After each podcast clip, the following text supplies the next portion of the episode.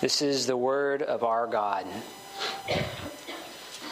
And Israel set out from Elim, and all the congregation of the people of Israel came to the wilderness of Sin, which is between Elim and Sinai, on the fifteenth day of the second month after they had departed from the land of Egypt. And the whole congregation of the people of Israel grumbled against Moses and Aaron in the wilderness. And the people of Israel said to them, Would that we had died by the hand of the Lord in the land of Egypt, when we sat by the meat pots and ate bread to the full. For you brought us into this wilderness to kill this whole assembly with hunger. And the Lord said to Moses, Behold, I am about to rain bread from heaven for you. And the people shall go out and gather a day's portion every day that I may test them, whether they will walk in my law or not.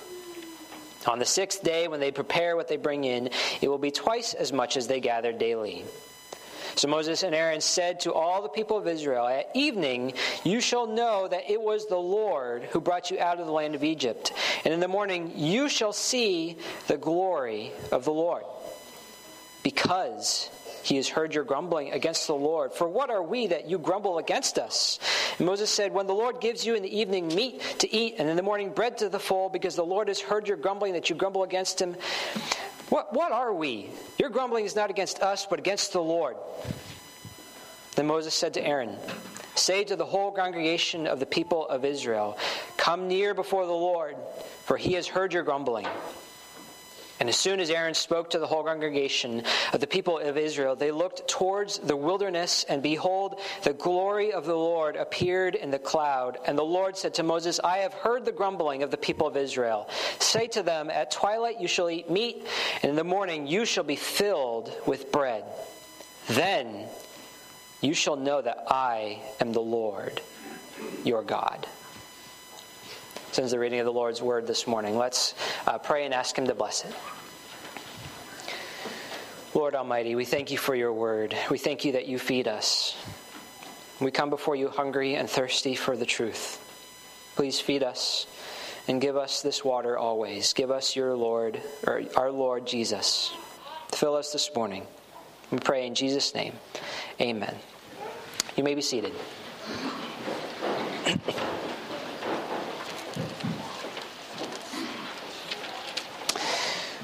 Humans are constantly right on a quest to know things. We're always curious, right? We're always probing. We always want to know and understand the world around us. We want to know the whats, we want to know the whys, we want to know the hows. But because of sin, right, the reason that we want to know is often so that we can control. We want to understand electricity so we can harness it we want to understand space so that we can go into it and colonize it and conquer it. We want to understand death and aging so that we can reverse it. So we do experiments. We put things under a microscope, we dissect, we interrogate. That's the process by which we come to know and understand. But when it comes to God, both the process and the quest don't work. The process doesn't work because you can't do experiments on God. You can't dissect him. You can't put him under a microscope, and good luck interrogating him. But even if you could do all these things, you wouldn't ever actually know God. Because the Bible has a radically different understanding of what it means to know God. Because when the Bible says to know God, it doesn't mean to understand information about God. Right, you could have the catechism question, What is God memorized, and still not know Him. Because to know Him means you love Him. To know Him means you trust Him. To know Him means you know who He is and who you are before Him. But if the process that we often take doesn't get us there, then how can we know God? Because he's different from us. The only way we can know him is not if we go find him, but if he comes to find us. The only way for us to know God is if he first reveals himself to us. And this morning, in Exodus 16, the Lord reveals himself to Israel through bread. And he does that on purpose because what he's trying to show them is that while they think what they need most in life is a lot of food, he's showing them that he is the bread that they actually need. He is their God. He is their God who fills them and satisfies them. He is their God who provides bread in the wilderness. He is the bread of heaven. And those who know him will never go hungry. That's the point of our passage this morning. The Lord is the bread of heaven, and those who know him will never go hungry. So let's remember where we are.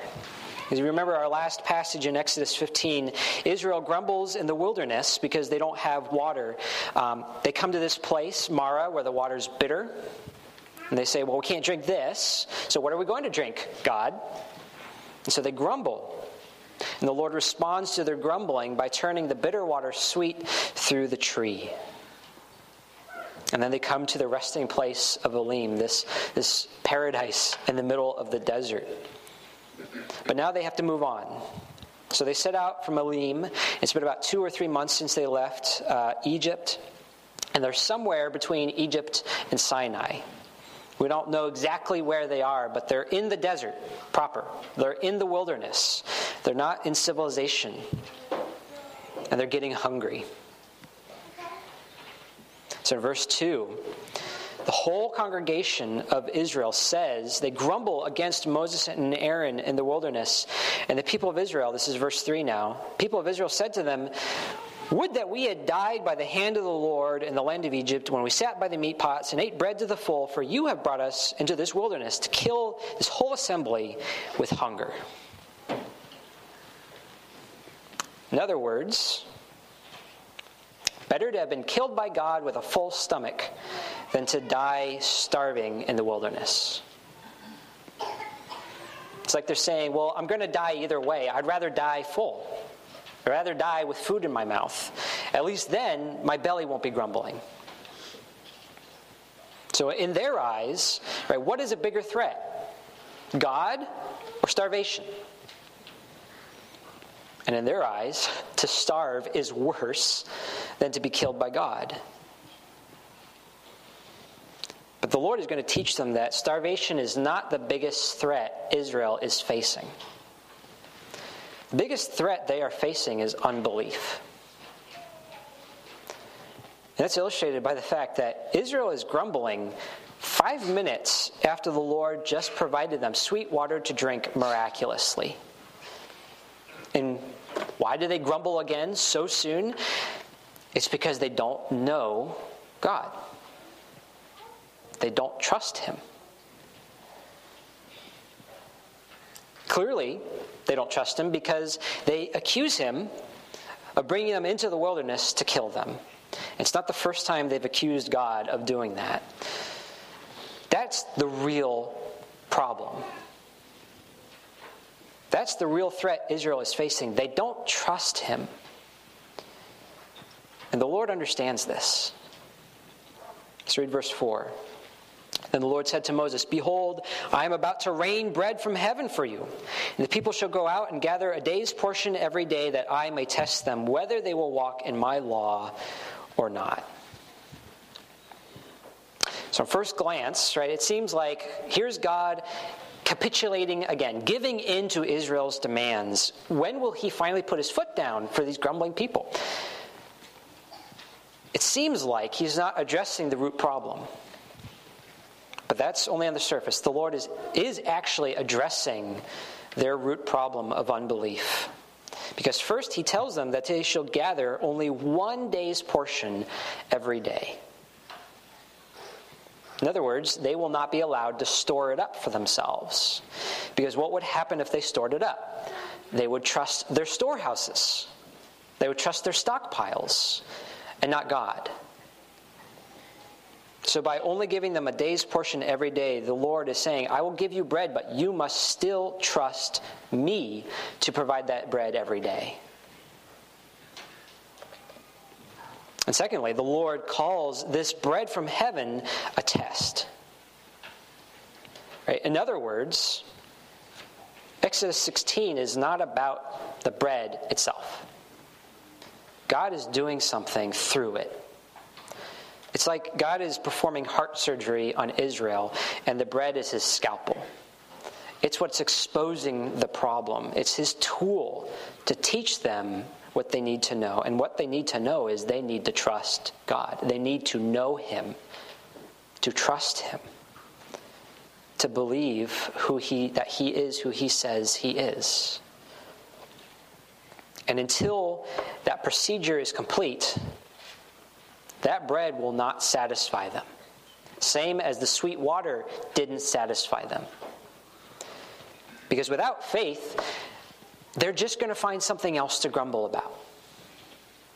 Because the problem is not empty bellies. The problem is that they think they can't live without bread. They think that without bread, they have no life. But the reality is, they can't live without God.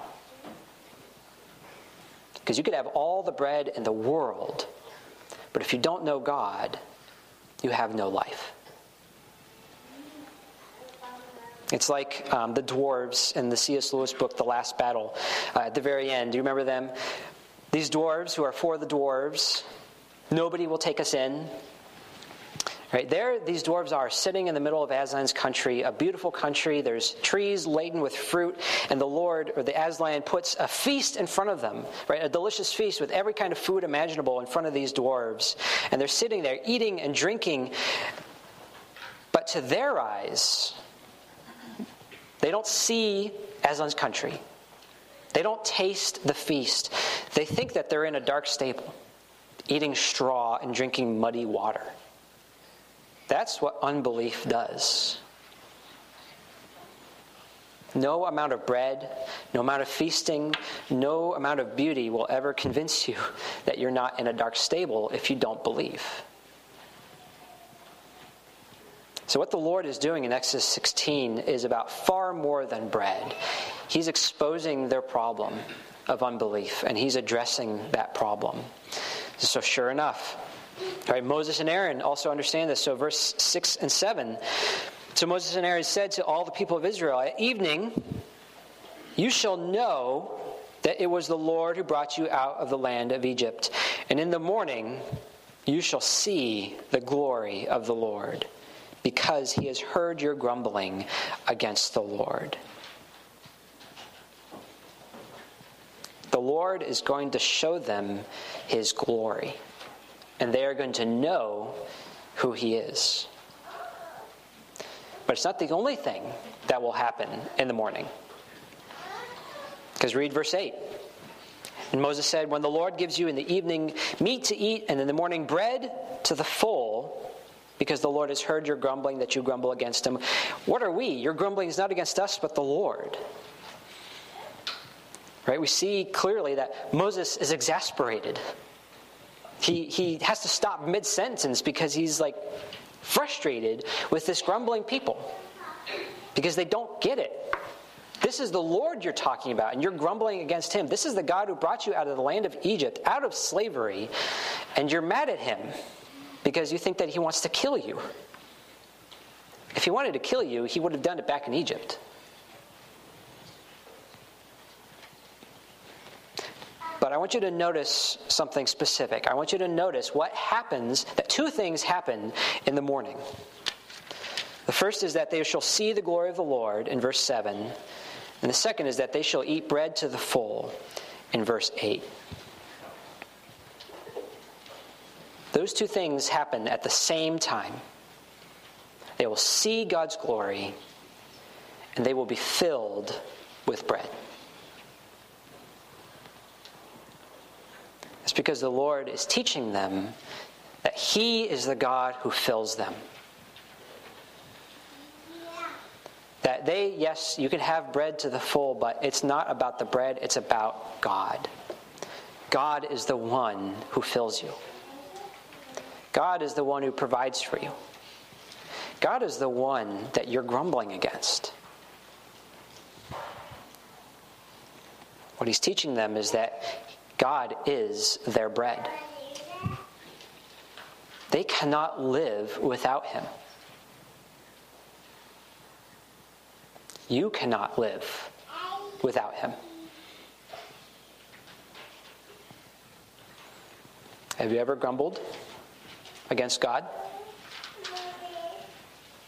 I'm willing to bet you have. And I'd even say that you've probably grumbled against God when you've lost something, lost someone, or when you lack something. But the real problem behind grumbling is not loss. The real problem behind grumbling is not lack, it's unbelief. It's the fact that you don't believe that God is all you need. Thankfully, the Lord is patient with grumbling people, isn't He? Because here's Israel grumbling and grumbling and grumbling. How many times in a passage is the word, word grumble come up? And how many times is the bread sent from heaven because God has heard their grumbling? Right? Verse 8 You will eat bread in the evening and morning, bread to the full. Sorry, meat in the evening, bread to the full in the morning, because the Lord has heard your grumbling.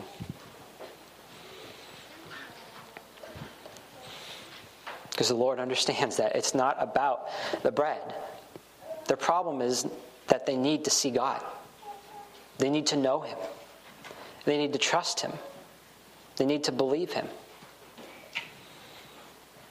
And so God gives bread to a bunch of people who don't deserve it. Because He wants them to see that He is their bread. He is the bread that comes down from heaven. Because He is the one who comes down from heaven to show Himself to His people so that they may know Him. Verse 10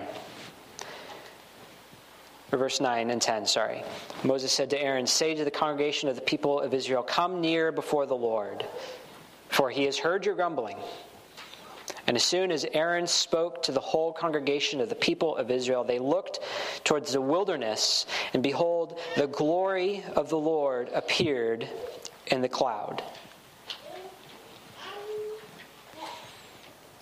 Now, we haven't talked a lot about the glory of the Lord, but we've talked a lot about the cloud. And if you remember back when the pillar of cloud was leading Israel, we talked about how the cloud represents the Spirit of God. And the glory of the Lord is the very presence of God through His Spirit. It is, it is God coming down from heaven to touch earth. And as we've seen before, when, when the Spirit of God shows up, creation happens. Right, the Spirit of God hovering over the, the chaotic waters of creation. He is there to create, to bring life to this place that has no life. And the text has been leading us already to think that God is doing something similar here. Because we have repeated multiple times in the evening, you'll eat meat, and in the morning, you'll have bread. Evening and morning. Right? How often do we say evening and morning? You normally say morning and evening, right? That just sounds better. It's like saying, well, what are the cons and pros? That doesn't sound right. So it's telling us that God is doing something intentional. Because the last time that evening and morning happened, it was Genesis 1. There was evening and there was morning the first day.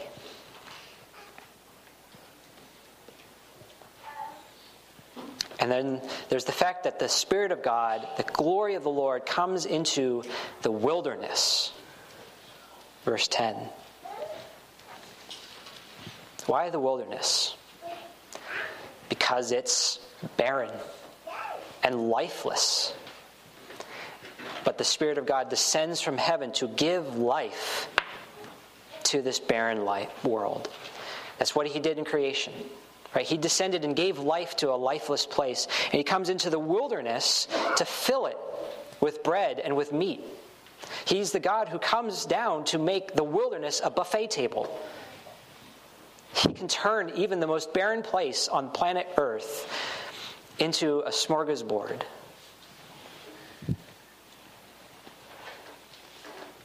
And then, as his glory descends, he says in verse 12, the Lord says to his people, I have heard the grumbling of the people of Israel.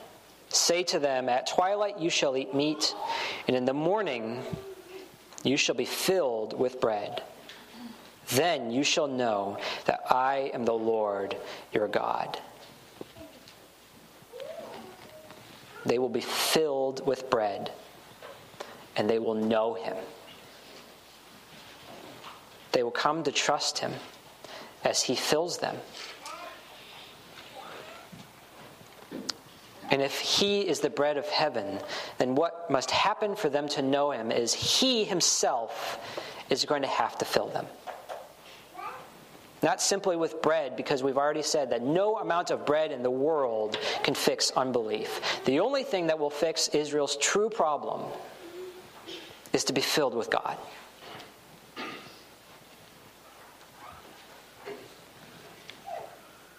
And those who are filled with God don't need anything else.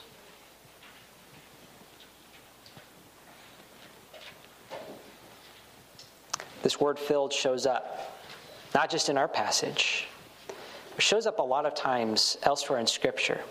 It actually shows up a lot of the times when the Spirit of God or the glory of the Lord shows up. The glory of the Lord comes down into the wilderness here, and Israel is filled with bread. The glory of the Lord descends upon the tabernacle and fills it. The glory of the Lord descends upon the temple and fills it.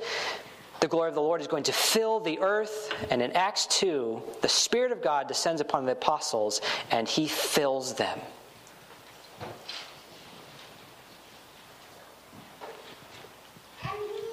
He fills his people. And those who fill him, who are filled by him, do not need anything else. Because it's like what Jesus said in gospel, the Gospel of John. Truly, truly, I say to you, it was not Moses who gave you the bread from heaven, but my Father gives you the true bread from heaven. For the bread of God is he who comes down from heaven and gives life to the world. And they said to him, Sir, give us this bread always. And Jesus said to them, I am the bread of life. Whoever comes to me shall not hunger, and whoever believes in me shall never thirst.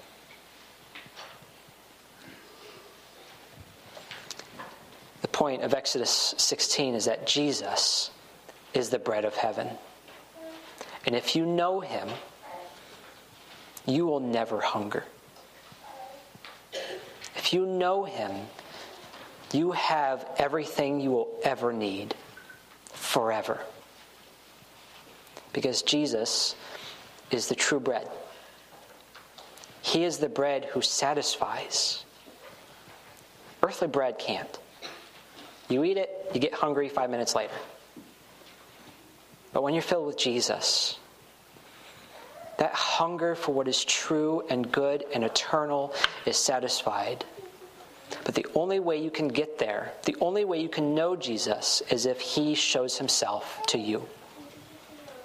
And He did that on the cross. Because the cross is where Jesus showed Himself. It's where heaven came down to earth and was crucified, died, and buried. And then He rose again and ascended in glory. And now we look forward to when he will come again with glory. And on that day, the whole earth will see God's glory. And we will know God. And we shall never hunger. We shall never thirst. As we'll be with our Savior, Jesus, forever.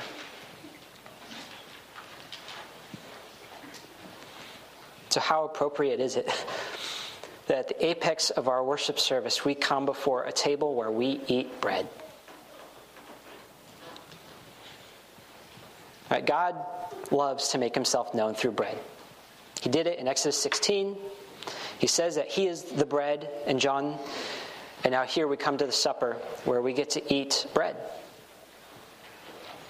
where the Lord shows himself to us by providing the bread of heaven, himself. Because this table is not about filling our bellies, because that's not the point. This table is about receiving God. This table is about God making himself known to you. And this table is about God himself filling you and giving you everything you need. And in his grace, he gives it freely. So I'd like to invite the elders forward so that we can receive this meal. Uh, I'm still recovering from a cold, so I'm not going to touch the elements. I'll stay up here, uh, but the elders will still distribute it. Lord, we give thanks for all that you've done for us. Thank you for giving yourself, and thank you for your Son. Father, please work faith in our hearts. Please take away our grumbling hearts and take away all the parts of us that want to trust in the world. Help us to trust you, to believe in you, to believe that you are all we need, and to be content and joyful in you. Fill us, Lord, by your Spirit, and thank you for all that you've given us. These things we pray in the name of Jesus. Amen.